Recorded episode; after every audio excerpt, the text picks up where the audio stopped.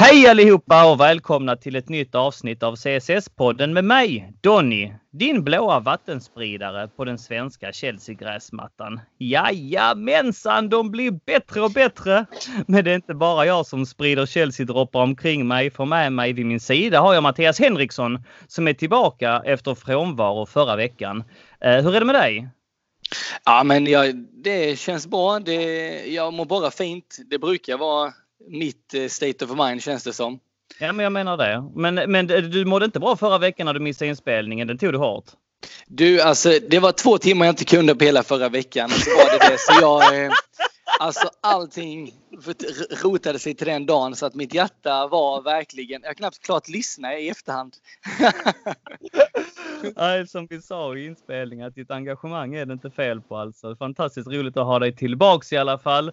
Ehm, jag vet om att du alltid ger järnet, så även denna inspelning. Så vi bortser från den lilla fadäsen att du, att du missade förra. Vi fick inte ihop det på annat sätt Matte, vad ska jag säga? Men... Ja, tack, tack. så är det. Uh, ingen ville Sjögren idag så vi efterlyste en vikarie och in på sin vita häst red CSS-redaktionens längste tjänare in för att rädda dagen. Nämligen Fredrik Temmes. Välkommen till CSS-podden Fredrik. Hur är det med dig och hur känns det att vara med? Uh, jo då, det är, det är kanon och det känns uh, jävligt roligt att, att bli inbjuden till det här sammanhanget. Jag menar, taggad du är en, eh, att du är en eh, trofast lyssnare till podden ju också. Jajamän, det stämmer. Och jag kan tänka mig att många lyssnare vet vem du är eh, då du som sagt varit aktiv inom CSS sedan Gustav Vasa åkte skidor typ. Men för de som på något oförklarligt sätt inte har koll på det så får du gärna bjuda på en kort introduktion så här inledningsvis i programmet. Jajamän. Jag gör då min tionde säsong Eh, i år och jag har eh, under min tid i redaktionen haft lite olika roller. Eh, alltifrån nyhetsskribent till krönikör och nu de senaste åren så har jag framförallt ägnat mig åt inför och matchrapporter men jag, jag rycker in i lite andra sammanhang och hugger i där det behövs till och från också. Roddar lite med CSS på Twitter och, och så. Jajamän, det, det är jag som rattar det kontot huvudsakligen. Precis. Och rent eh, personligt, vad, vad, vad gör du när du inte skriver för CSS och kollar Chelsea? Uh, ja, uh, jag har dragit igenom två stycken universitetsutbildningar. Jag är... Som man gör. jag är, jag är utbildad, utbildad journalist och jurist.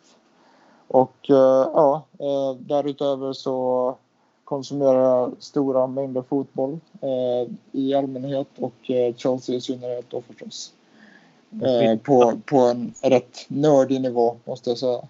Ja, men det är därför det är så kul att ha dig här också idag. Vi ser fram emot att ha dig här för att ditt eh, kunnande är eh, väldigt brett och stort och eh, ska bli kul att se vad du har att erbjuda. Jag är säker på att det kommer att gå galant.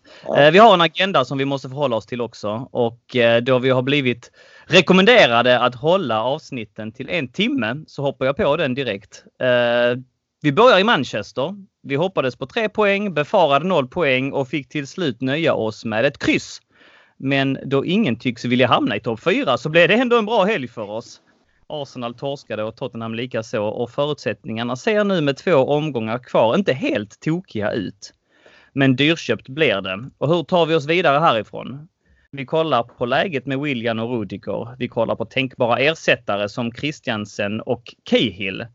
Vi synar ledare som börjar leverera och vi synar anfallare som hittar nya lågvattenmärken och så jämför vi spanska målvakter. Vi blickar framåt och synar de två sista omgångarna, inte bara för oss men också för resterande topp 4-kandidater och vi sneglar även mot torsdagens match där Matte i vanlig ordning har tagit pulsen på vårt motstånd som denna gång stavas Eintracht Frankfurt.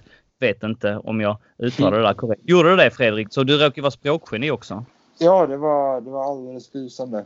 Det var hyggligt. Det, budskapet gick fram i alla fall. Och vi tänker avrunda den här inspelningen med inputs från CSS på, på den gruppen på Facebook. Är ni inte med där så är det hög tid att skicka in en intresseanmälan.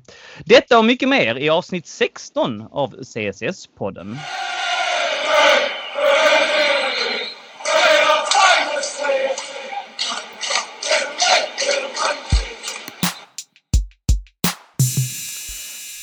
Ja, boys, då var vi igång och eh, jag tänkte så här. Eh, United var jag aldrig riktigt orolig för som lag om man säger så. För jag tycker inte att de besitter samma kvalitet som de andra topp 6-lagen. Jag tycker de är klart sämst. Eh, däremot så är jag lite orolig för vår egen kvalitet. Jag tycker inte att vi är så jäkla bra den här säsongen heller. Och dessutom väver man in att eh, vi har haft det fruktansvärt svårt mot eh, topp 6 motstånd på bortaplan i år. Så måste man väl ändå säga att 0-0 var väl ett okej okay resultat. Eh, så här inledningsvis i podden så brukar jag lämna över till Wille Sjögren för att göra en analys av matchen. Men jag tänker att Fredrik Temmes får den fanan istället. Vi, vi fick väl 1-1 va? 1-1 såklart ja. ja. Sket jag ner uh, direkt här inledningsvis. Men jag menar... uh, ja, nej, men jag tyckte väl att det var två jämndåliga lag kan man säga.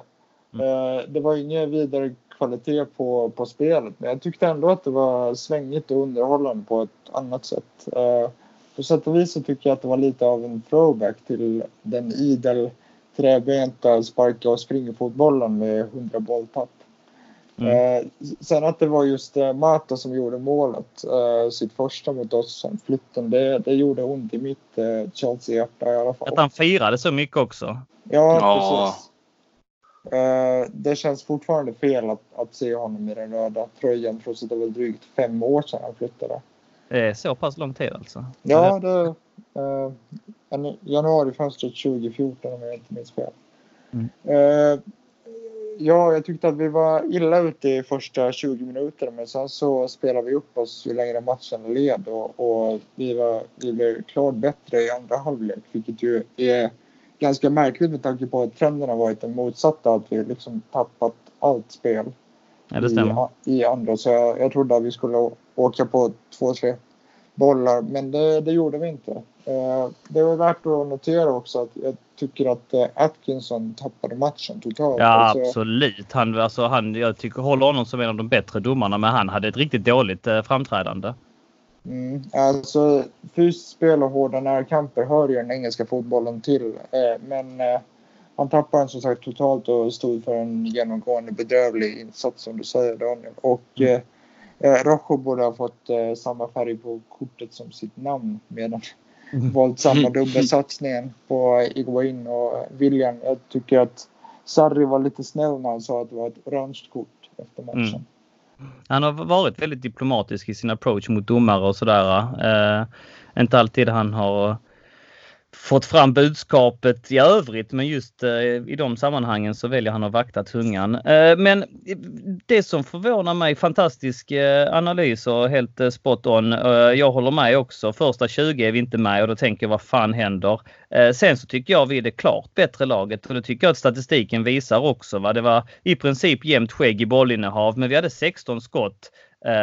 Tre av dem på mål. United hade sju och fem av dem på mål. Jag tyckte att vi hade bäst chanser även om United hade två stycken riktigt farliga chanser. Men jag tyckte absolut att vi förde spelet i, i efter den här eh, första 20 minuters perioden. Jag tycker det är lite synd att eh, media i England har hängt upp sig allt för mycket på De Geas misstag. Eh, jag tycker att en sån ändå respekterad källa som jag hämtar mycket av min information från som Sky Sports eh, basunerar ut med sin rubrik De Gea Error gives Chelsea top 4 edge. Men då har man ju inte sett matchen. Det var, jag håller med i din analys, det var lite, kanske inte jättebra kvalitet, men det var en underhållande match som jag tyckte att eh, att Chelsea mycket väl hade kunnat vinna och eh, att bara lägga allt skuld på honom, vilket man ändå lite gör när man skriver en sån rubrik, tyckte jag var lite orättvist. Håller du med om det Fredrik? Uh, ja, det gör jag väl. Uh, jag tycker att resultatet var väl en, ändå rätt rättvist sett till hela matchen.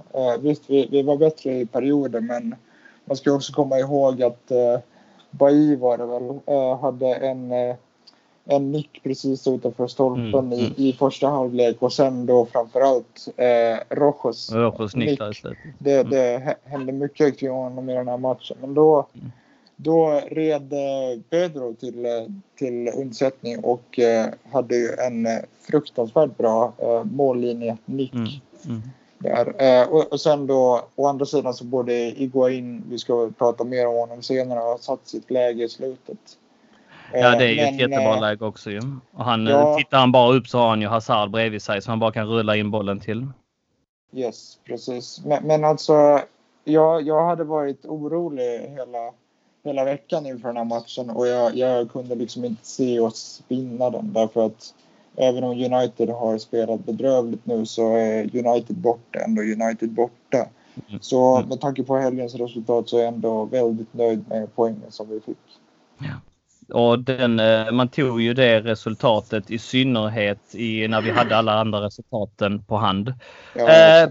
Matte, fyll gärna i med dina tankar kring eh, det nyss nämnda. Nej, men framförallt instämmer jag med vad Fredrik säger. Eh, jag tycker ju, som ni, som ni är inne på också, att, eh, att det är lite svårbedömt. Jag tycker inte att allting ska läggas på eh, De Gias eh, fall för att ska man, skulle man göra det över en långsiktig analys över dem så har han ju varit den som har räddat klubben tidigare. Ja, jag hade ju en kanonhöst också även om han har gjort bort sig här lite grann på, på sista tiden så hade han Tydligen har Ja. han gjort tre stycken kostsamma, tre målvaktstavlor på de fyra senaste matcherna eh, som har lett till, alltså tre målvaktstavlor som har lett till mål då på de fyra senaste matcherna, vilket är lika många som man har gjort på alla andra United-matcher i princip. Va? Så att eh, det är klart att han är inne i en negativ sväng, men då, då, då glömmer man bort att han räddar, har räddat dem hela hösten. Alltså de borde ha legat mycket, mycket sämre till om inte han hade stått för några riktigt svettiga räddningar. Så håller jag med om. Nej, men sen i övrigt, jag menar det är förvånansvärt hur, hur om jag tittar på startelvorna, vilka som ändå spelar offensivt för United ändå med sådana Matic, Pogba, Lukaku, Rashford, Mata. Alltså det är ett mycket vassare offensivt lag som de ställer upp med än vad, vad man kan uppleva att vi gör. Eh, och ändå så eh, Ja, de kom inte till, till någon rätta och det var lite som Fredrik inne på att vi, vi nästan stred för vem som gjorde det sämst och det var ju faktiskt de som behövde vinna. Det känns inte helt och hållet alltid helt som att vi kom in med att vi skulle plocka hem den här eh, eh, vinsten. Kan nästan tycka att det var ett relativt defensivt lag han ställde upp med men eh, Nej, olyckligt får man väl ändå poängtera att jag tror att eh, Giro hade gått in och kunde ha gjort mer nytta om vi inte hade åkt på de här två skadorna. Och det är många som har påtalat det, varför inte vi slängde in Giro. Men det var ju en omöjlighet egentligen, men det bytet kunde ju kommit tidigare givetvis. Ja, men det märker man ju som, ehm, eh, ja vi tog lite här i CSS-podden-gruppen också att eh, man märker ju att hela liksom sinnesstämningen förändras i takt med att eh, det första, eh, vem var det som byttes ut först? Det var väl, oh nu hängde jag äh, äh, var det inte Rydiger? det var Rudiger som gjorde första bytet och, och precis ja. Och Ruben Loftus-Cheek står ju och värmer där liksom. Och där har han ju någon plan, Sarri, som man sen måste frångå. Eh, märker han. Och att han blir lite restriktiv och ja, kanske med all rätt. För att sen så åker ju mycket riktigt William på den skadan där också. Och eh, hade man spelat, alltså hade man skickat in Giroud i det läget så kanske det hade fått ett annat utfall. Så att jag, jag tyckte att han var lite försiktig där men kanske också med all rätt. Det var extremt viktiga poäng på spel och hade man förlorat så hade det varit eh, rent ut sagt eh, ja, katastrofalt egentligen. Ja, Eh, så jag, ja. jag, jag måste nog också försvara honom där därför att man, man eh, måste komma ihåg också att eh, strax efter att eh, Rydiger byttes ut så satte sig David Luiz ner också. mm, Så det, det var ju liksom, det var ju frågetecken för om han var skadad också. Mm, mm. Eh, tufft alltså med, eh, med, med Giroud. Eh, det, det, det tappet alltså. Det, det ser inte bra ut med tanke på att de rapporterna som har kommit här under dagen också så är det ju samma skada det gäller som har hållit honom borta lite här fram och tillbaks eh, i, i slutet. Och eh, blir man av med honom här nu så tycker jag att det är ett jäkla avbräck. Jag tycker han har varit bäst i vår, vår, vår backlinje. Håller ni med om det? Eh, ja, tveklöst. Eh, han är ju den som eh, liksom han är en av, en av de få i laget nu som eh, kontinuerligt visar upp eh, ledaregenskaper och geist i match efter match. Mm, Och mm, eh, han är liksom en, eh, en eh, stabil kugge i den där backlinjen. Eh, och det, det är ju inte det lättaste liksom med tanke på hur, hur pladdriga hans eh, kollegor, eh, undantaget eh, Aspilicueta kan, kan vara, Mm. Menar, eh, David Luiz vet vi alla vilken säkerhetsrisk han är och ja, vi, vi har ju tragglat eh, Alonso versus eh, Emerson hela säsongen också. Så att, eh, mm. Alltså det, det, det, är lite dålig konkurrens, eh, men eh, jag måste ändå hålla med om att han har varit klart bäst. Ja, och det som karaktäriserar Rydiger är väl inte bara hans mittbacksinsatser utan när han är skadad då slåss han lite med folk på bänken och sen han kan dra upp spelare i motståndarlaget och visa sluta ligga där och tramsa nu. Mm. Han har liksom en helt annan, när vi har förlorat vissa matcher säger han det själv, vi förtjänar inte att vara i toppen om vi inte ska spela bättre. Mm. Han visar ju tydliga eh, indikationer på vad han vill och att han, det märker man när vi ligger under. Alltså, lite sådana tendenser som vi har sett av jag har inte sett mycket av det bortfallet Terry när han försvann. Att någon liksom står och skriker lite och sen kan han mm. variera lite. Men jag tycker att han, han visar någonting som ingen annan har. Även om de andra är mer virriga så är han ju... Ja, han skiner ju definitivt i mörker. Ja, men jag håller med och det, om, om man då tittar på laguppställningen igår, vem ska liksom ryta ifrån annars? Det är ju det är rätt mycket snälla, snälla spelare vi har i den truppen. Kepa gör ju ingen rädd liksom. Jorginho eh, kommer ju bara springa och gömma sig i någon annan skugga. Kante är ju snällare, det är ju största svärmorsdrömmen som finns. Eh, Hazard och William tar ju liksom inga fighter. Kovacic ännu mindre. Alltså det är ju utan David, eh, eller förlåt, utan eh, Rudiger så känns det som det som du säger, den där spetsen. Jag tycker Aspilicueta tycker jag i och för sig får oförtjänt mycket skit, men nej det är inte heller den här liksom auktoritära kanske som kan spänna blicken i någon och han kan ju göra vad han försöker liksom. Jag tycker att han, han försöker och gör det ändå hyggligt men, men han har inte heller riktigt den där geisten kring sig så att nej. Alltså den, den, den som eh på sätt och vis har sådana egenskaper. Man ser det allt för sällan. Det är ju David Luiz som mm. verkligen kan eh, tända igång eh, och liksom eh, spela med, med passion och leda med exempel och sådär. Men, men mm. precis som eh, liksom hela hans spel så är det mycket så här varannan dags varannan match lir så att säga. Så oftast, oftast så när det blåser så, så eh, försvinner de där egenskaperna som man liksom mm. ser tendenser till ibland. En lite humörspelare. Ja. Påminner lite om Drogba där. Kunde också tagga till riktigt i de viktiga matcherna men kunde i ärlighetens namn också försvinna ur dem och var väldigt anonym när han inte riktigt var på humör. Alltså rent både speltekniskt men även liksom rent eh, emotionellt och hur han mm. betedde sig på planen rent på ett personligt plan. Men eh, kan bara nämna snabbt att indikationerna vi har fått här på skadeläget under dagen det är alltså att William förväntas vara tillbaka eh, inom kort medans Rudiger kan vara borta resten av säsongen. Eh, har någon annan läst någonting annat? Nej, och eh, som jag förstod det lite på Sarri var det väl det han indikerade också. Eh, när han snackade om det. Så att, och eftersom att Rydiger... Det förvånar mig lite att han, att han gick på den här smällen egentligen på samma ställe som tidigare. Jag menar, var han matchfit på allvar eller var det, ja. var det liten chansning? Det är en fråga jag ställt mig i efterhand men det, ja, det spelar ingen roll i slutändan. Det är klart att vi ska spela bra killar i bra matcher. Chelseas eh, Eh, medicinska stab har ju fått väldigt mycket skit för eh, hur de tvingade, eller tvingade, men hur de bar sig åt när Hudson Odoi blev skadad i sin akilles, alltså i sin hälsena. Har gått runt väldigt mycket eh, på Twitter av, av folk som har yttrat sig där att en sån spelare ska absolut inte linka av planen utan man måste fästa honom och bära av honom. Eh, och nu kommer detta. Det kanske är fog för att ge dem ännu mer kritik i så fall för att det var ju samma samma skada. Men visst, samtidigt förstår man att det kanske är tuffa balansgångar. Säger spelaren i fråga att nej, nej, jag, jag kan köra, jag kan köra. Så är det ju svårt att liksom sätta på röntgenglasögonen och in i detalj kolla hur exakt det ser ut och göra bedömningen hur mycket belastning man kan lägga på och så vidare. Men med tanke på det som hände här med, med Hudson och Doy där de faktiskt fick eh, ganska mycket skit eh, på sociala medier eh, och även av lite Chelsea-korrar och sådär också så så kanske det, de har stuckit ut hakan en gång för mycket här nu med Rudiger också. Vi får väl se. Hoppas att han är tillbaks eh, inom kort i alla fall.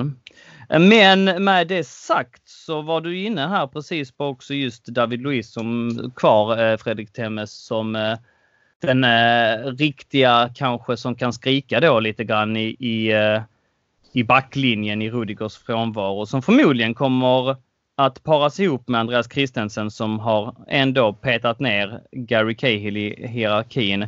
Cahill har fått se lite bänktid på sista tiden och jag hade ju gärna sett att han kom in istället nu. Va? Men där vet jag att du är av en annan uppfattning, eller hur? Du aktar Andreas Christensen väldigt högt. Uh, ja, det gör jag. Uh, jag skulle verkligen vilja dra en uh, lans för honom efter att ni var lite kritiska i förra avsnittet. Mm. jag tyckte inför säsongen att han skulle vara startande mittback tillsammans med Rudiger och det vidhåller jag även inför nästa säsong. För David Luiz blir ju knappast yngre men det är inte heller den enda anledningen till att jag vill se ett skifte utan jag är övertygad om att han är en världsmittback i vardande bara han spelas. Han var ju ordinarie under Conte och jag tyckte att han bevisade tillräckligt då för att vara gjuten i första elvan. Uh, han har dessutom de flesta attribut som en modern mittback behöver och han passar som hand i handske för uh, Sarris filosofi. Han är otroligt positionssäker, snabb och skulle även bidra till den tidiga speluppbyggnaden med sin utmärkta passningsfot och teknik det, det, är klart att han har ju sina brister också. Jag ser ju också, som ni var inne på i förra avsnittet, att han skulle, han skulle behöva bli starkare för att uh, stå sig fysiskt mot stora och starka motståndare. Och uh, han har ju även ett och annat misstag i sig, det har vi sett. Och då kanske med den här ödesdigra felpassen mot uh, Barcelona som det mest talande. Men det är och, inte det enda misstaget Fredrik Temmes alltså, han, han har gjort. Han har han är misstagsbenägen. Nu borde jag kanske radat upp de här men han har ju eh, den här säsongen som du nämner när vi slutade femma. Ehm, han imponerade inte på mig överhuvudtaget då. Däremot så vet jag att han var väldigt bra i Tyskland. Men, eh, men eh, vad såg du i honom där som gjorde att du tyckte att han var så, så lysande just den säsongen? Uh, nej men alltså uh, precis som jag var inne på att han, han har liksom spännande förutsättningar med, med sin uh, med sin speed och han har en, en blick för, för spelet som är liksom få mittbackar förunnade i, i, i den åldern. Och sen, sen med tanke på passningsspelet som han har också. Men, men alltså, mm. eh, visst han, han, eh, han gör en del misstag men det är ju knappast, knappast liksom ensam om i vår mittbacksbesättning som vi, som vi har varit inne på lite redan och det är också värt att nämna att han är ju bara missfyllda 23. Ja. Och eh, om vi ändå går in i någon slags mellansäsong nästa år i och med det troliga transferförbudet så tycker jag att eh, han bör vara gjuten i startelvan ge honom förtroende och låta dem göra de misstag som ändå är avsevärt fler med David Luiz i, i elvan. Och om, om det gör så törs jag lova att det kommer vara mödan värt. För snackar vi potential så tror jag som sagt att han kan bli vår bästa mittback och världsklass. Eh, om man då jämför med andra så jag tror att eh, Rydiger som är 26, han har nått sin peak som ju är jäkligt bra liksom. Jag tror inte att det blir så mycket bättre där. Cahill har ju passerat Zenit och fastnat i frysboxen. Och eh, David Luiz kommer också gå ner inom kort. Och eh, eh, Ampadu är fortfarande väldigt ung. Så därför så hoppas jag att eh, Sarri omvärderar Kristensens status i truppen och eh, hörsammar mitt önskemål. Jag var, jag var riktigt orolig när han i vintras beklagade sig över den sparsamma speltiden i, i pressen och det ryktades om att han var på väg bort. Jag tror att om vi, om vi släpper honom så tror jag att om vi några år kommer att gräma oss på samma sätt som många gör med till exempel eh, Salah, eh, De Bruyne och i viss mån eh, Lukaku. Det vore dessutom dumt ur homegrown synpunkt. Ja, eh, jag har gjort några noteringar här just för att fortsätta med diskussionen. Kurt Zuma, då nämner du inte i sammanhanget överhuvudtaget. Uh, nej, alltså jag, jag, tycker att han, uh, han bör uh, plockas tillbaka, absolut. Uh, och jag såg att du floatade idén om att ha honom och Rydiger som, mm. som ordinarie mittbackar nästa säsong. Och alltså, jag, jag har även åsikten att, att man bör ha bör ha mittbackar som liksom kompletterar varandra. Eh, Rydiger och eh, Zuma är ju spelare av, av samma, samma skrot och korn lite grann. Att, att eh, det är liksom det är fysik och det är speed och det är eh, brytningssäkert och sådär. Men, men båda är, åtminstone enligt min eh, enkla åsikt, alldeles för träfotade för att, eh, för att eh, liksom kunna kunna sköta de här uppspelen som är väldigt viktig i, i Sarris, Sarris eh, filosofi, om han nu stannar. Men alltså, eh, misstolka mig rätt. Eh, jag tycker väldigt mycket om Zuma och eh, ger honom också eh, stort, stort ansvar nästa säsong. Men eh, jag håller nog alltjämt Kristensen högre ändå. Det är jätteintressanta input så jag hör dig varenda ord. Däremot så håller jag inte med dig även om du vet om att du har min största respekt och vi ska inte bara sitta och hålla med varandra i den här podden. Så att jag tycker att Andreas Christensen är misstagsbenägen. Jag tycker att han är dålig i luften. Jag tycker att han väger lätt och framförallt så tycker jag att Ehm, en spelare på en viss position ska vara bra på de huvudattributen som den positionen kräver. Jag blir lite irriterad när folk säger att ja men Kepa då, han är ju jättebra på fötterna. Ehm, fastän han ofta slår ut inlägg eller ja, utspel som går över kortlinjen. Så att eh, alltså eh, det, det, det, spelar inte mig så stor roll om han är bra på fötterna och jag bryr mig inte eh, så mycket om att Andreas Christensen är, har en fantastisk teknik och är väldigt snabb som det påstås att han är när han inte är brytningssäker. När han är dålig, han vinner inte nickdueller. När han som sagt väger lätt. Det är hans huvudattribut för en mittback, tycker jag. va. Sen så håller jag med om att det är klart det finns en fördel om man kan hitta två stycken spelare i ett mittbackslås som kompletterar varandra. Men eh, grundförutsättningarna får inte vara så pass eh, ska inte säga dåliga för att nu, nu blir det väldigt polariserat här att jag tycker att han är skitdålig och du tycker att han är skitbra. Jag tror att vi, vi står nog närmare varandra än så va. Men, men eh, att hålla honom som en, som en, en startspelare så som du verkar äh, göra och eh, det, nej, där, där, i den båten sitter jag väl inte riktigt. Tänkte jag skulle släppa in matte här också. Äh, vad har du någonting att tillägga här i Andreas Christensen uh, rantet? ja, så alltså, är det någonting man skulle addera så är det just det här att som jag såg innan under dagen att Christensen, det han inte gör är ju poäng också, även om vi pratar om deras främsta attribut att de ska sköta det deras primära uppgift. Och så Kristensen gör varken assist eller mål. Och då gillar jag ändå Kristensen. Jag gillade vad jag såg i, i Conte men han har fått kritik detta året med för att han hans psyke framstår inte helt som det starkaste men må så vara att han det är svårare när man inte har en plats som är ordinarie och så men jämför vi sig nu om vi tar de här två mot varandra då som Kutt han gör ju både mål och, och poäng överlag både som utlånad och även när han var i Chelsea han är ju per standard en mer omtyckt eh, karaktär. Eh, Kutsoma. Det, men av den anledningen så tycker jag inte att det ena behöver utesluta det andra. Jag skulle definitivt kunna se eh, både Rydiger, Kristensen och Soma eh, i liksom en backlinje. Jag ska inte säga att någon ska ut på vänsterkanten som inte funkar men Mm. I alla fall att någon av dem blir bänken, alltså att David Lewis försvinner. Hellre den att David Lewis skulle stanna och att de då skulle in och hamna på bänken eller säljas. Mm. Så eh, nej, jag väger, väger inte för den ena eller den andra riktigt så. Men nej, inte, jag hyllar inte Kristensen som du gör där Fredrik. Ja, men det har vi det, fram till med Fredrik lägger in även en, en intressant aspekt här med att han tickar homegrown-boxen. Mm. Ehm, kan, du, kan du utveckla det lite grann? För att här råder det ju rätt mycket frågetecken vad det är som, det är många som slänger sig med detta som en, men hur viktig är den boxen att ticka och vad är det egentligen för lagar och regler som, som gäller där? Okej, okay, eh, jag ska försöka ge er en, eh, en eh, förståelig breakdown. Men i 25-mannatrupperna som registreras till Premier League och Europaspel så måste alltså åtminstone åtta stycken av dessa spelare vara så kallade homegrown.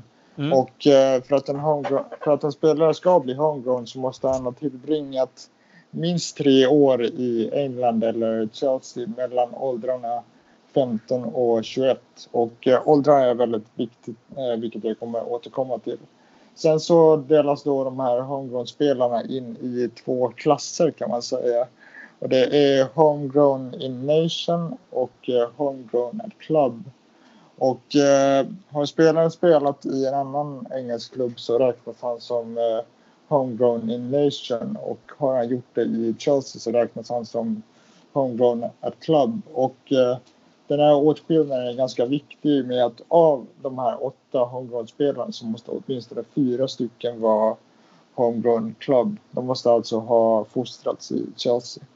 Och eh, klarar man inte av att möta de här reglerna så måste man lämna, lämna plats i, i den här truppen eh, helt enkelt.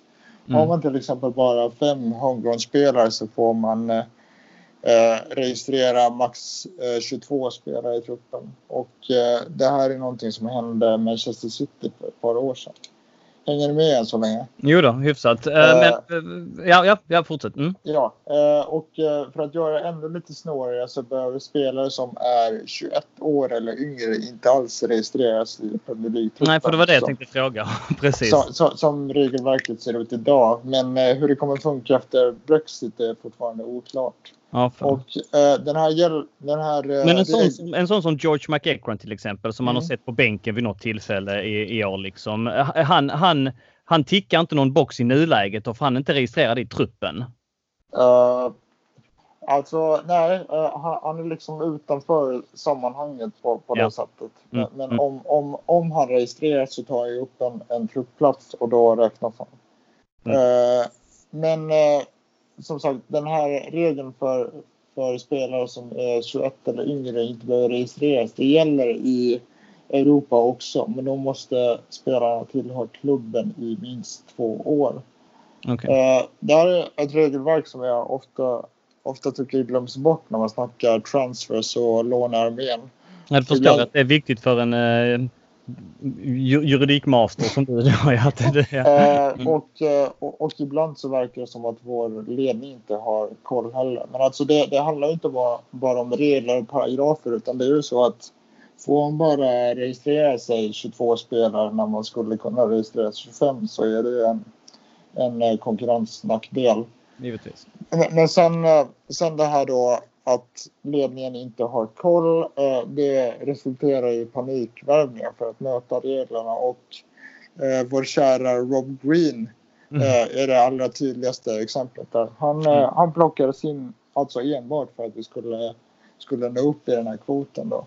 Och mm. eh, i sammanhanget så, alltså det, det har varit ganska skralt eh, och alarmerande på den här, på den här punkten. Liksom vi har haft haft väldigt få homegrown och eh, vi tappade nyligen två stycken till i Moses och eh, Fabregas utan att eh, ersätta dem och vi kommer tappa åtminstone två till i Cahill och Drinkwater inför nästa säsong. Mm -hmm. och då kommer vi till det mer det som är intressant att det har ju pratats mycket om att spelare som Tammy Abraham, Mason Mount och Reece James eh, kommer plockas tillbaka. Mm. Eh, och eh, de är alla homegrown at club. Eh, så det kommer hjälpa oss med den här kvoten då. Det, det eh, tåls vara värt. Eh, det kan vara bra att nämna också att eh, Zuma är inte det därför att han kom till klubben när han var 19 år. Så det är alltså precis för sent för hans del att, att bli homegrown. Och som sagt, som jag sa förut så åldrar 15 till 21 är viktigt att notera. För om vi, om vi värvar en spelare som är, som är äldst 18 år och behåller honom i truppen eller lånar ut, ut honom till alla till eh, andra klubbar i England så kommer han bli homegrown. Eh, är han däremot äldre än 18 när han kommer till klubben, som eh, Zuma var, så kommer han inte bli homegrown eh, såvida han inte värvas från en annan engelsk klubb det här innebär också att eh, Pulisic som är ung inte heller kommer att bli homegrown. Mm -hmm. Och med att han är 20 år och kommer från Tyskland. Eh, jag, tänkte er en, en, en enkel tumregel som gäller i de flesta fallen och det är eh, är spelaren fostrad i vår akademi så är han eh, homegrown. Mm. Eh, och en vanlig missuppfattning är att en spelare måste vara brittisk för att bli homegrown. Men det stämmer inte. Utan man, man kan vara ifrån Sverige, Danmark, Kongo, eh, var som helst. Bara man är fostrad i klubben. Så det innebär att, att eh, Christensen, Loftus-Cheek och Hudson-Odoi alla är homegrown at club och alltså eh, hjälper till med, med det här regelverket. Då. All right. Uh, där ser man, ja det var ett stort uh, resonemang eh, och jag hoppas att alla hängde med i det. Jag blev lite klokare faktiskt. Man trodde att man hade koll på reglerna men så i detalj hade jag inte koll på det måste jag säga. Men det är klart att det är en faktor som man måste omfamna i så fall givetvis. Jag tänkte precis kolla hur läget var med en sån som Torgan Hazard till exempel. Men kom också på att han blev väl klar för Dortmund nu om det var igår eller vad det var. Så att det är egentligen skitsamma. Men jag Mm. tänker att vi faktiskt rullar vidare där då innan vi hakar upp oss allt för mycket på det. Jag sa att jag gärna hade sett Cahill komma in också. Han lär eh, komma in lite grann i alla fall i en på en bänkplats. Tror ni att han har vad som krävs för att kunna steppa upp här? Det är ändå en del viktiga matcher kvar för att vi, vi kan väl ändå slå fast att det kommer bli David Luiz och Andreas Christensen. Uh, ja. Men är vi trygga med Cahill som backup då, liksom som knappt gjort en match på hur länge som helst? Matte, jag frågar dig. Nej, alltså Cale har inte spelat i november av en anledning, men visst hade han kunnat trycka på lite extra, men eh, jo, men eh, jag, jag, skulle ju hellre se andra, andra framför honom då istället, men eh, ja. Vi får se helt enkelt. Och eh, apropå spelare som är i frysboxar eller bör vara där kanske. Om vi då fortsätter hålla oss kvar vid Manchester United-matchen hur trötta är vi på Higuain? Tack och godnatt. Ja. Alltså var, var, var börjar man med honom? Ja. Det, det, det, det, är väl bara att konstatera att eh, nians förbannelse hänger i. Alltså. Herregud vad han var bedrövlig mot, mot United. Jag menar han, han, har ju, han har ju varken speed eller fysik längre. Mm. Och eh, man, man, eh, man såg ju under matchen också att eh, Azar blev helt skogstokig på honom liksom när han mm. löper i helt fel ytor och knappt har koll på offside-regeln. Nej, det, det var, var, inte, var inte mycket rätt där alltså. Eh, det, det han väl har kvar det är ju det är ju liksom i, ibland så i undantagsfall så tycker jag att han har den här instinkten och avslutningstekniken som, som, eh, som vi såg eh, i, i i matchen för United med, hans, med hans mål. Då. Men, men det, det är liksom det. Eh, tack och lov så har vi honom bara på lån just nu. För mm. alltså det, det, är lika bra att skicka tillbaka honom till Juve. Alltså. Han har inget att göra. Chelsea Burnley syftade där på. Nej, och Hazard verkar, eller förlåt vad säger jag nu, Sarri verkar ändå vara sugen på att behålla honom av någon oförklarlig anledning. Han fick ju spela hela matchen förmodligen på grund av skador. Men jag håller med, det måste ju varit den sämsta prestationen av alla dåliga prestationer hittills. Vad som retar mig mest är att även om du är ur form, även om du har tappat i fysik, även om du kanske har tappat lite grann i ditt klipp i steget och sånt. Du kan åtminstone kämpa. Du kan åtminstone springa, alltså göra öppnande löpningar för, för dina medspelare. Han skiter i det. Alltså han bara går bredvid. Han mm. gör, alltså och när han väl springer då springer han offside. Jag, eh, när jag var så trött på honom i att han bara fick liksom så här, betygen var ju så 5 av 10. Han borde haft en 1 av 10. Mm. Matte var, ja, fyll i.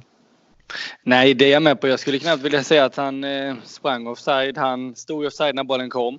Mm. Men eh, det, han, det som och förstärker allt ytterligare det är ju att han har kanske det sämsta kroppsspråket jag sett att, eh, på någon där framme. Och då, har vi, då satt jag och tänkte på för någon dag sedan att både Diego Costa, att även Torres Morata framför allt hade hade ett uselt kroppsspråk. Men de vägde upp det med något mål hit och dit så man förlät dem lite då och då. Men eh, Higuain varken levererar och han står och gestikulerar framförallt mot domare och assisterande domare när han blir offside och bråkar med försvarare på ett vis som känns väldigt eh, att han är ur fas. Han kommer in redan efter en minut har han den den känslan om man ställs i en duell mot någon och jag, jag vissa gör sig bättre av detta men det gör inte han så jag eh, det vi, om vi hoppar tillbaka på den här Daniel och pratade, han vet vad han ska göra, han har kommit för att leverera sa bland annat jag då och mm. Eh, det verkar han han verkar ha fått till order om att han ska ja, hänga runt i London bara ha det gött. Det verkar ja. det vara de instruktionerna. Så, nej, han ska, han ska tillbaka och jag vet inte ens vad han ska tillbaka till för Juve kommer ju aldrig spela honom. Nej, det ja, men jag bryr mig inte så långt. Men han har sett honom någonstans på ett plan eller en båt eller bara, bara skicka honom. Ja, nej. Så trötta är vi på Higuain, men vi måste också vända blad och eh, inte fastän vi fortsätter stanna på Manchester United-matchen och, och, på en positivare notering så tycker jag att en som bör hyllas var Cesar Aspilicueta som har fått ta mycket skit den här säsongen. Han började väldigt svagt igen, hamnade lite efter, men tyckte att han spelade upp sig riktigt i andra halvlek. Um, hans, hans brytning där på Alexis Sanchez i slutet av matchen var grym. Den fick mitt hjärta att verkligen pulsera. Den mm. var så jäkla viktig och det var någonting kaptenigt över den. Eh, håller du med om det Matte? Ja, han steppade upp och jag tycker att han, eh, han tenderar att göra det emellanåt. När han gör det då ser det banne mig eh, eh, intressant ut. Mm. Jag, jag, gillar, eh, jag, jag, har sagt hela tiden, jag tycker han ska stå som kapten och han visar det även om han haft lite dippar. Så det, det är kul att se. Mm. Det är en vattendelare Fredrik Temmes var eh, just liksom Cesar Spilicueta. Vi vet om att han aldrig kommer bli någon John Terry.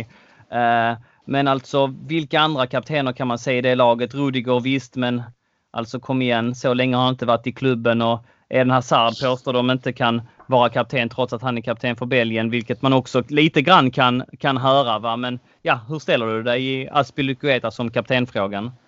Uh, jo, men han, han har ju de här egenskaperna och uh, när han är som bäst så, så uh, är det liksom leading by example så att säga. Så liksom när, när, han, när han kommer upp i nivå som han trots allt gjorde efter ett tag i den här matchen då, då ser man liksom att han han spelar med ett eh, stort hjärta för klubben och sådär.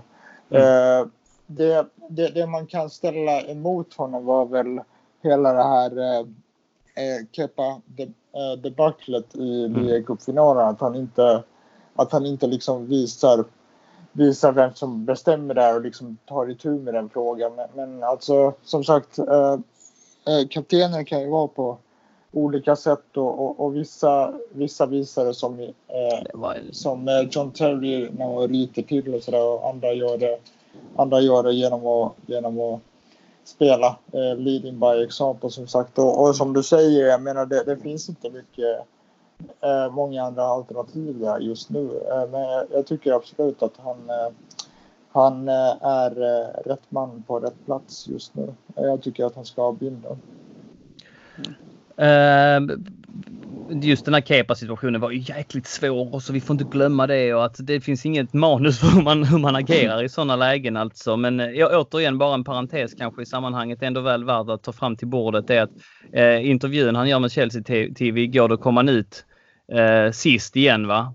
Eh, från, från, eh, från planen. Han, han går och tackar och står längst och tackar bortaföljet och det såg jag också när jag var där live och kollade Chelsea West han då på hemmaplan att han går runt och tackar allihopa. Och han verkar bry sig. Han, eh, han var alltså sist ut från planen igår. Han var sist ut från planen för där en månad sedan när jag var i London också. Och de här bitarna tycker jag ändå är fina. Jag, jag, jag tar det som tecken på att han bryr sig och att han, han vet nog om att det inte blev bra i den här Kepa-läget och han och det. Han läser säkert tidningarna också va, och förstår att det inte... Men då tycker jag ändå det, det är bra att ha en kapten som åtminstone bryr sig, som har ett hjärta för klubben, som aldrig någonsin har indikerat att han vill lämna eller alltså alla de här bitarna som man också måste omfamna.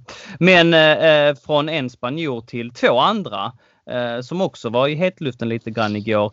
De Gea som sagt, fail. Ser vi ett tronskifte här? Det är många Chelsea fans som vill ha det denna dag. Va? Att eh, de menar att Kepa överglänste honom. Det gjorde han ju såklart i den matchen. Va? Men Ja, vad säger du Fredrik Temmes? Alltså, eh, precis som du så håller jag faktiskt inte Kepa särskilt högt efter den här första säsongen. Jag, jag tycker att han, eh, han har liksom agerat osäkert. Han har ingen vidare pondus i, i straffområdet och han, eh, han är svag i luftspelet och sådär. Eh, men det är klart att han, han har kvaliteter också. Han, eh, han är väldigt väldigt duktig på, på linjen och, och rapp och sådär. Men alltså jag, jag, jag har svårt för honom och jag, jag skulle absolut inte säga att det är något tronskifte där än. Eh, man, man, får väl se om han precis som de Gea kan, eh, kan växa in i Premier League. Men jag, jag är väldigt skeptisk fortfarande. Alltså jag tycker han är, han är ju för kort också. Ja. Ja, det, är, det är en faktor eh, väl värd att uh, ha i åtanke. Han är 1,86 tror jag. Mm. Ehm, och ehm, um, Peter Cech och Courtois var ju två meter. Så alltså det är rätt många centimeter mindre. Det är en och en halv decimeter. Alltså nu är jag, slänger jag mig lite grann, jag har det inte framför mig. Men jag har för mig när jag kollade Kepa, kanske kan kolla fram lite, 1,86. Det är inte jättelångt för att vara en målvakt. Va? Och det är klart, nej men man kan vara bra målvakt ändå. Ja det är klart och korta spelare kan också bli basketstjärnor. Men alltså förutsättningarna är ju olika. Det får man väl vara så pass nykter så att man ser. Ja, eh, Matte, alltså jag... ja förlåt. Jag, jag, jag, jag har tänkt på det ganska många gånger under den här säsongen att eh, det där skottet hade en längre målvakt mm. Mm. Jag tänker då till exempel på Daniel Sturridge mål på, på Stamford Bridge. Ja, eh, tror, jag, tror jag en eh, längre målvakt hade plockat och även det här, eh, det här skottet eh, i, eh, vid första Uh, målet i Burnley-matchen tänkte jag också att det, det, där hade nog Big Pete eller Courtois tagit. Jag vill dra det så långt att jag tror att eh, Courtois hade tagit Salas skott också i Liverpool-matchen. Alltså, men visst, nu kanske vi blir lite väl hårda, men, men jag tror att alltså, det, det är fel på hans räckvidd helt, helt mm. enkelt. Eh, det här blir vi hatade för i CSS-podden-gruppen. Här är det väldigt polariserat och här är det eh, också det är väldigt känsligt av någon anledning när man, när man kritiserar Kepa. Men Matte, du får väl eh, avrunda den, den eh, rubriken så att säga. Ja, först och främst kan jag säga att om man inte har räckvidden då är det många som har en fruktansvärt bra placeringssäkerhet. Vi kan väl se Peperina och diverse som har varit rätt korta men som har i mångt och mycket stått rätt. Fabien Barthez och så vidare. De har ändå varit mer rörliga än vad jag upplever att Kepa är. Men med det sagt, om vi skulle ställa oss frågan vem skulle vi helst vilja ta i laget? De Gea eller Arrizabalaga? Då kanske det hade slutat ändå med att man hade valt den som De Gea. Så att jag skulle inte säga att det är ett maktskifte än. Men givetvis så kan det väl vara. Jag menar han är bara 28 De Gea så det är kanske nu han kommer blomstra än mer och han verkar väl inte vara helt nöjd med situationen i United heller.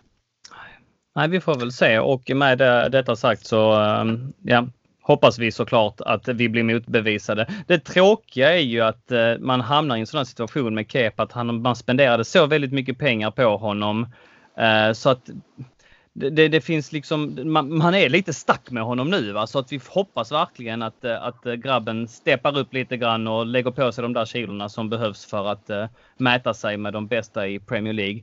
Har vi sagt en, en riktigt, riktigt bra målvakt. Det är viktigt om man vill vara där uppe och, ja. Eh, och kämpa.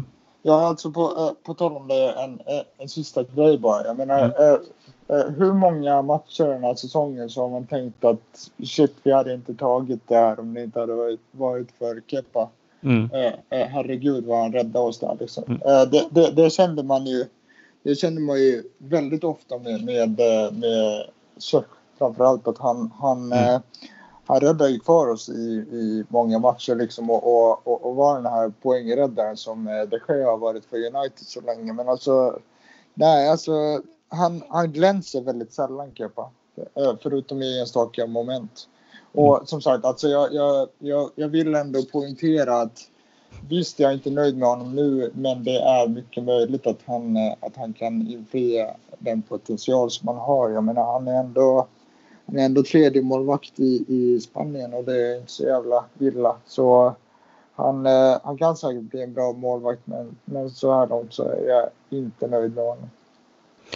Medhåll, bra rutet. Eh, nå någonting också som är kanske värt att nämna att det är väldigt många som ser väldigt bra kvaliteter i honom och när det är väldigt många som gör det så brukar jag också ibland ifrågasätta min egen åsikt. Va? Så att det är möjligt mm. att, eh, att, man, eh, att man har fel. Man får, man får ställa sig ödmjuk inför det. Eh, och det hoppas vi såklart. Vi hoppas att det ska gå bra för Chelsea så att eh, mm. givetvis omfamnar det alla spelare som spelar för Chelsea.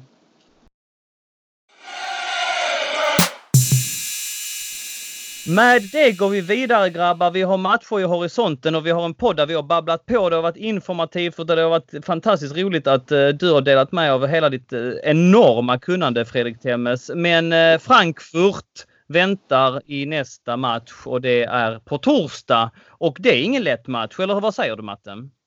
Nej, minst sagt de, de imponerar. De har ju en... De spelar med frenesi kan man säga, de här tyskarna. Eh, ska vi gå igenom dem lite så eh, finner man ju bland annat nu att de, eh, de står på en eh, fjärde placering i tyska ligan då, vilket det kommer vilket ser ut att bli och det blir deras bästa placering på många, många år. alltså bara bakom Bayern, Borussia och Leipzig då. De har ju en tränare i Adi Hutter, eller Adolf Hütter som han heter. Eh, och han eh, har ju vunnit. Precis. Jag, jag, inga, inga övriga referenser där nej. Jag tänkte att ni skulle reagera på namnet lite sådär. När jag såg det första gången fick jag tänka, skrev jag rätt namn? Eh, kanske kunde bytt, men han är, han är österrikare i alla fall. Ja, ja. Kanske. Ja. Eh, och till skillnad från andra också då så är han ju en, han är en riktig vinnare. Han har ju vunnit guld som tränare då ska vi säga för det är mer framgångsrikt där.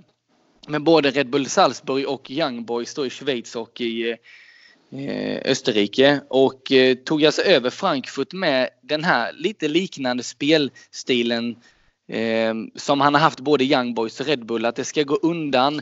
Eh, lite 4-3-3, alltså de anfaller från, från olika fronter ändå, eh, Frankfurt utan att vara direkt stabila på, på huvudet framåt då, men de, det går undan när de attackerar.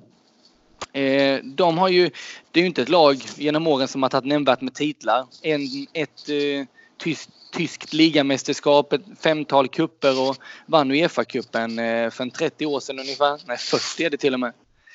Eh, men eh, de, den som framförallt sticker ut i laget är Luka Jovic. Vilken kille! Alltså jag, jag eh, såg han av slump när jag var i i Berlin faktiskt och så eh, Frankfurt spelar spela i Europa League. Jag tänkte vad herregud vad det går undan. Då var det han och Filip Kostic och det här och det är också de killarna eh, Jovic, Haller, Sebastian Haller då och Filip Kostic. Som jag tillsamm- kan inte mycket om, om tysk fotboll men till och med jag liksom som bara liksom svepar över och alltså sneglar lite då och då har ju hört de här tre namnen Jovic, Rebic och Haller. Alltså det, det är många som är imponerade av denna offensiva trio. Ja, ja det förstår jag. Alltså, de tills, eh, där, han är ju inte med i skytteligan i deras Europa League-spel lika högt då som då har de Filip Kostic också. Men Rebic eh, däremot i tyska Bundesliga där.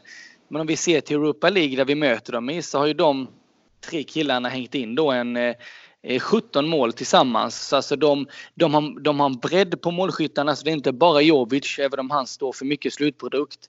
Eh, han eh, är tvåa i tyska ligans skytteliga också med 17 baljor bakom Lewandowski då. Och eh, det är han och Haller som presterar målmässigt. Och, men de anförs ju som du nämner då av Ante Rebic då och Filip Kostic bakifrån där. Så att det är ett lag som, som rusar in och de har ju faktiskt imponerat att ta sig dit där de är nu. Inte nog med att de placerats högt i Bundesliga och det jag får inte göra en för lång historia av det då, så som vi hoppar tillbaka fyra år så, så kvalificerade sig Frankfurt för att inte åka ur Bundesliga. Och mm. nu fyra år senare har, eh, så slåss de i toppen av eh, ligan. De vinner sin Europa League-grupp här nu. Eh, och eh, alltså ut lag som Inter liksom. De, mm. På resans gång Marseille, Inter, eh, Shakhtar Donetsk, Benfica. Jag menar de har haft en svårare tur än vad vi har haft om man skulle mm. sätta det i mm. perspektiv. Så alltså det här är ju inget... Eh, de kommer ju inte till mötet med oss som vi har kunnat förvänta oss vinster innan mot Malmö och där utan de här kommer ju gå för för fullt krut. Alltså, eh, jag vet i Tyskland med har, de ju, har detta varit en stor grej för de är ju sista kvarvarande där. Eh, så tyska ligan har ju flyttat deras matcher både framåt och bakåt för att de ska få speluppehåll. Och mm. Eh, spelade 0-0 mot Hertha i helgen och hade, gick inte för full kraft där så de kommer alltså Ja, det, de kommer med den frenesin man kan förvänta sig men eh, Chelsea är ett bättre lag men de Eh, I Tyskland kommer det bli tufft och de, de är också kända för att eh, ha som ramsa Pippi Långstrump eller Pippi Langstrumpf då i, i laget. Så det är ett rätt intressant lag faktiskt som, eh, en liten sån här tungvrickare i Eintracht Frankfurt. Lite sådär. Mm, mm. Så det, det känns riktigt spännande faktiskt att möta dem. Vi har aldrig mött dem innan i någon form av eh, tävlingsspel utan bara en enda träningsmatch då för ett par år sedan.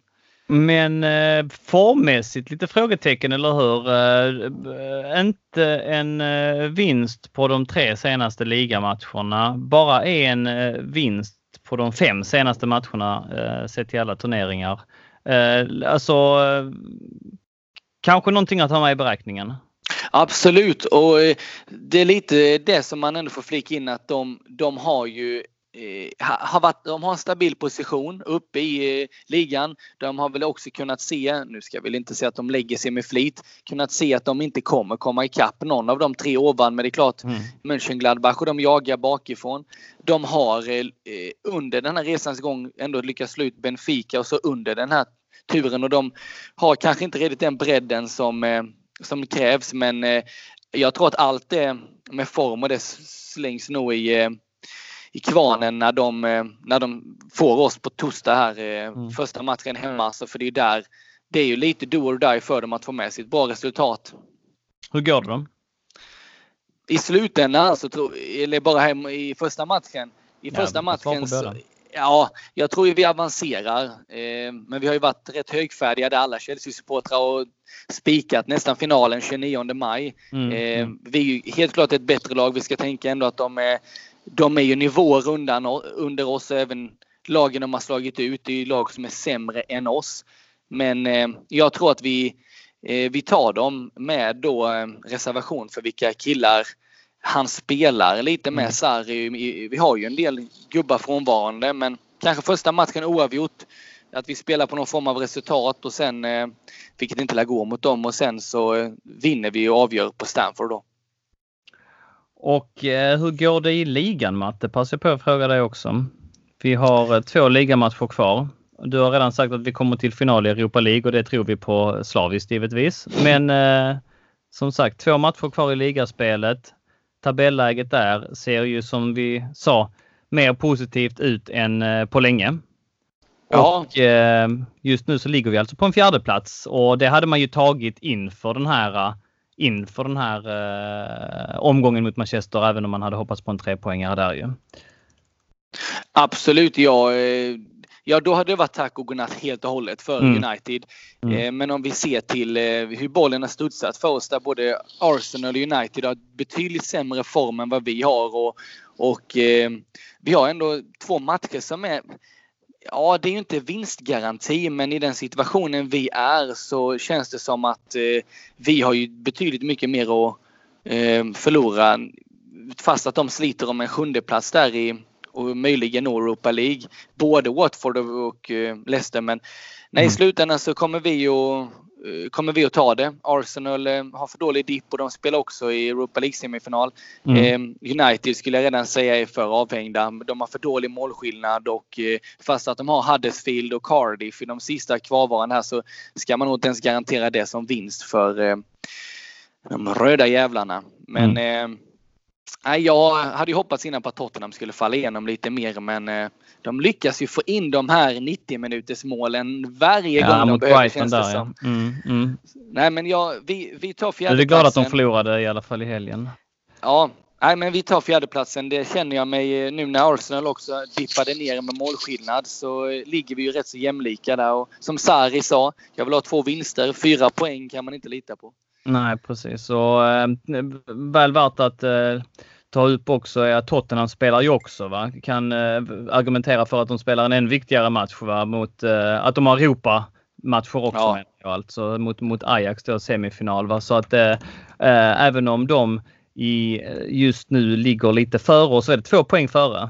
Vad har? Ja, Ja, det, det stämmer. Det är ju två poäng före och sen uppe på det har de ju alltså Pornemouth borta och Everton hemma emellan mötena med Ajax. Så Mm. de, men det, de, Tottenham har ju det tuffaste schemat kvarvarande definitivt och de Mm. skador på rätt många viktiga killar och, eh, och de har inte heller den här de har inte den här... Everton har verkligen spelat upp sig på sista tiden.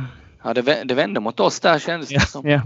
Men de, nej så eh, det, det, det, kan verkligen studsa hur som helst. Men eh, det, att skulle, jag kan ändå säga att skulle Chelsea ändå tappa den här platsen så har ju det vi som har gjort bort oss. Det får man väl ändå vara så ärlig och säga. Och Arsenal var det nog det enda vi inte nämnde vilka matcher de har kvar. De har alltså Brighton och Burnley kvar. Um, men eh, som sagt, det ser väl hyfsat ljust ut ändå. Fredrik Temmes, jag lämnar över till dig. Lägg in någonting vettigt i detta. Uh, ja, nej, men jag, jag, tycker att det ser, uh, det ser väldigt lovande ut. Men uh, jag vet inte. Alltså, vi har ju två, två luriga matcher kvar. Med tanke på hur många överraskningsresultat som kommit på sistone så räknar jag inte som omöjligt att både vi och våra rivaler tappar poäng. Mm. Eh, Watford är ju erkänt svårslaget och har ju en del klassspelare men den, den matchen bör vi ta hemma. Däremot så Leicester blir verkligen någonting att, att bita i vilket vi fick se senast i helgen. Mm. Eh, jag tycker att eh, Brennan Rodgers har ju fått eh, styr på dem väldigt snabbt och eh, han har väl lite revansch att utkräva också efter sin session i Liverpool skulle jag tro. Ja. Mm.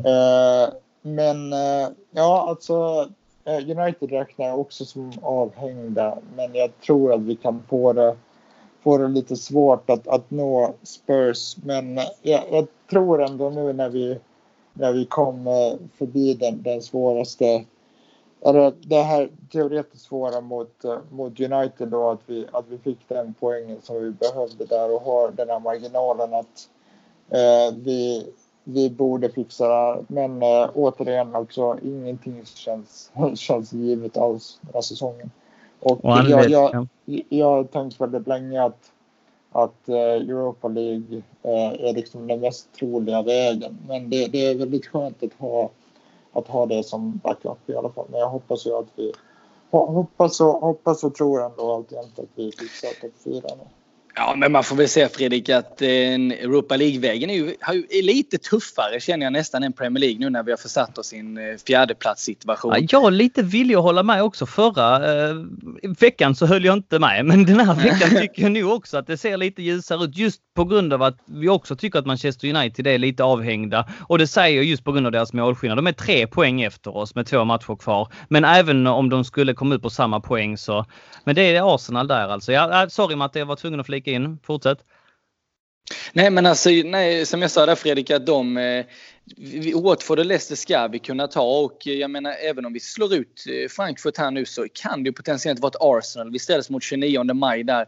Eh, matcher jag tror vi vinner men eh, det är klart vi ska inte vara självsäkra i något utan det säkraste är väl att försöka ta både fjärdeplatsen och guldet. Det hade varit skönast. ja, exakt. Ja, absolut. Så är det och med det så går vi vidare Eh, Eh, vi eh, börjar runda av den här sändningen men tänkte att vi skulle adressera två stycken. Jag vet inte om vi hinner den andra Matte eller om vi ska spara på den till ett sen. Det är en sån eh, ehm, eh, vad ska man säga, frågeställning eller eh, någonting som man kan ta fram när vi i mån av tid för att det blir inte gammalt känner jag. Men jag tänker i alla fall att transferbanden har dykt upp igen i CSS-podden-gruppen och jag tänkte att jag skulle hugga tag i den och bara ge en liten kort recap vad det är som gäller samt uppdatera lite grann med nyheter kring den. Den korta recapen är alltså att vi blev dömda för att vi har värvat spelare utanför EU på ett felaktigt sätt och vi blev dömda till två stycken fönster eh, utan varvningar och eh, till eh, ett bötesbelopp. Vi har lämnat in en överklagan mot denna dom och denna överklagan behandlades av Fifas utskott den 11 april i Zürich. Så att det här är alltså stora apparater och det, det behandlas ändå enligt eh, juridikens alla regler, eller hur Fredrik Temmes? Man, man tar det på största allvar, eller hur? Jajamän, så är det ja. absolut. Och där dök ju väl Thomas Bodström upp i det här liksom utskottet för då överklagningar som Fifa har då. Eh, tydligen sitter han med där och är med och bedömer detta. Så, så att så långt är vi med. Det som har hänt innan är ju i fallen i Spanien när Atletico Madrid, Real Madrid och Barcelona har råkat ut för liknande saker. Att medan saken behandlas så har man fortfarande fått varva men att Fifa då har slagit ifrån sig detta i Chelseas fall för att man menar att man nu har rutiner för att lösa detta på ett bättre sätt och att transferbannen kommer inte frysas i väntan på ett beslut utan den kommer att gälla att eh, man kommer slå fast den och att i väntan på ett beslut så får inte Chelsea värva helt enkelt. Vilket initialt innebär att Chelsea inte får värva i sommar. Men det är fortfarande råd och förvirring och mest för att svensk media är dåliga på att rapportera kring detta och de säger en det ena och en det andra och de är inte tillräckligt pålästa har jag faktiskt sett eh, Expressen-artikel som, som, är, som är felaktig. Eh, och, och, på andra ställen också där man, där man pratar i termer om att eh, det är 100% säkert att det inte blir så och så. Det finns fortfarande frågetecken värda att räta ut. Exempelvis hur lång tid det tar för att få ett utfall. Och eh, vi, vad vi vet är att den första juli öppnar transferfönstret. Och givetvis så får man ju förhandla med spelare innan dess. Och den biten är ju väldigt svår för Chelsea att göra när man inte riktigt vet vad som händer. Men det är ju jättemycket som pågår eh, i ridån och eh, bakom draperierna och telefonsamtal hit och dit innan liksom fönstret öppnar den första juli. Och så, så att den här den karusellen sitter man ju inte på för att man vet ju inte riktigt vad som kan hända och man kan ju gärna liksom gå ut till agenter och sånt när man inte kan ja, förhandla helt enkelt. Eh, men, men det vi också vet är att det är två stycken motstridiga beslut som har kommit, eller beslut, två stycken motstridiga rapporter som har kommit här i veckan och den ena är från Daily Mail som slår fast att ett besked från den här överklagan den 11 april kommer från eh, Fifas håll denna vecka. Den andra är från London Evening Standard som menar det rakt motsatta. Att ett besked är inte alls i pipelinen utan det, det, det kan dröja väldigt länge. Och dröjer det väldigt länge då förmodligen kommer det innebära att Chelsea inte får får värva spelare. Men det är många experter som menar att det kan inte dröja sådär jättelänge för att nu har de Eh, resurser har de redan sagt att de kommer behandla det snabbt och att det kommer komma innan transferfönstret öppnar. Och då är alltså Chelseas förhoppning att ta det vidare till sportens skiljedomstol. Och om ärendet ligger på sportens skiljedomstols bord, om vi bara förutsätter att Fifa står fast vid sin initiala bann, vilket då alltså är ändå sunt att anta, eh, Mm, mm, mm, och skicka tillbaks då det till Chelsea. Då har Chelsea rätt att ta det vidare till sportens skiljedomstol. Och väl där, då är det många som menar att då borde bannen frysas, vilket innebär att Chelsea åtminstone får ett fönster på sig att varva innan den verkställs. För att medans den alltså behandlas av sportens skiljedomstol och medans man väntar på ett utfall där. Så det är det som gäller. Jag eh, vet inte om jag kan bli så mycket tydligare i detta. Eh, hänger, eh, hänger du med Fredrik i det här resonemanget? Jag vet ju om att, att du vet vad som gäller. Det hade förvånat mig annars. Men får jag fram det? Uh, ja, det, det, tycker jag att, att du gör. Absolut. Och det, det känns ju liksom märkligt att, att eh, när det finns eh, prejudicerande domar liksom att, att, eh, att eh, eh, det skulle bli annorlunda för oss nu. Och sen, sen rent allmänt juridiskt så är det ju så liksom att så länge domen inte har vunnit lagerkraft som det heter, alltså innan, innan alla instanser har, har behandlat det så, så kan man ju liksom inte verkställa någonting. Eh, en, en, en grej som inte har med juridik att göra men, men men som är kopplat till den här bannen är ju att alltså visserligen så får vi värva spelare men, men eh, problemet är att vi inte vi får inte registrera dem. Eh, så vitt jag förstår utan eh, alltså vi, vi, vi, kan värva vi kan värva dem och de kan, eh, kan träna med, med klubben och sådär som, eh, som Diego Costa gjorde mm. när han gick till Atletico och mm Eh, även eh, Arda Turan har jag för mig eh, i mm. Barcelonas fall. Att de värvades till klubben men kunde inte, mm. inte registreras förrän den här, det här förbudet ja, var fullgjort så att säga. Och de kan väl, får man då exempelvis bannen förkortad till ett fönster bara, då kan man alltså värva spelare till januari så att de blir liksom klara på januari, att man har allting färdigt och sådär. Ja, bara precis. det att de inte får och att de också kan slipper liksom som Diego Costa var ju tränad ett halvår, men vi har fått Chelsea sparkade ut honom. Men att man liksom kan fullfölja en halv säsong då i det andra laget exempelvis. Ja, kan vara väl värt att att nämna också. Hoppas vi har bringat lite klarhet till det. Mer info lär följa. Vi får se vilken källa vi eh, som får rätt. Ehm, vi vet inte mer. Men det hade ju varit skönt om vi fick ett beslut då. Det är det vi väntar på, alltså ett beslut på omprövningen. Den här omprövningen, det har skett förhandlingar den 11 april i Zürich eh, mellan representanter från Chelsea som hävdar att de hävdar sin oskuld och med, med, med, med då Fifas utskott som, som då tycker att Chelsea visst det eh, har agerat fel. Och så får vi se vad det blir för utfall där. Därefter så återstår det att se vad, vad som händer helt enkelt. Matte, vet du vad? Nej. Jag vill spara din guldklimp till nästa avsnitt för att jag känner att det är eh, för bra för att vi ska skynda igenom detta och dra över eh, så att det blir ett och ett halvt timmes avsnitt. Vad tycker Nej, men, du? Ja, men jag håller med och då kan vi ju hänga kvar lite från för nu pratar vi Fifa och det är nästan det det rör och nästa gång också lite hur man kan lägga sig i det systemet på lite andra sätt. Så att eh, det tycker jag låter som en bra eh, lite cliffhanger här. Jag håller helt med dig. Absolut. Och för er som undrar så är det alltså en, en input från Jonas Frank som vi tänkte alltså omfamna i nästa avsnitt. Men inte mycket mer att tillägga tänker jag. Om det inte är så att upp. Jag vill tacka er båda för att ni har varit med. Synnerligen eh, roligt som alltid Matte, men synnerligen intressant att få ta del av din. Visa gärna Fredrik. Hoppas du tyckte det var givande att vara med också. Tack så mycket. Det var ett sant nöje. Och så hoppas vi att vi kan få eh, bjuda in dig fler gånger i framtiden och att du eh, ställer upp då också. Absolut. Utan tvekan. Matte, något att tillägga avslutningsvis?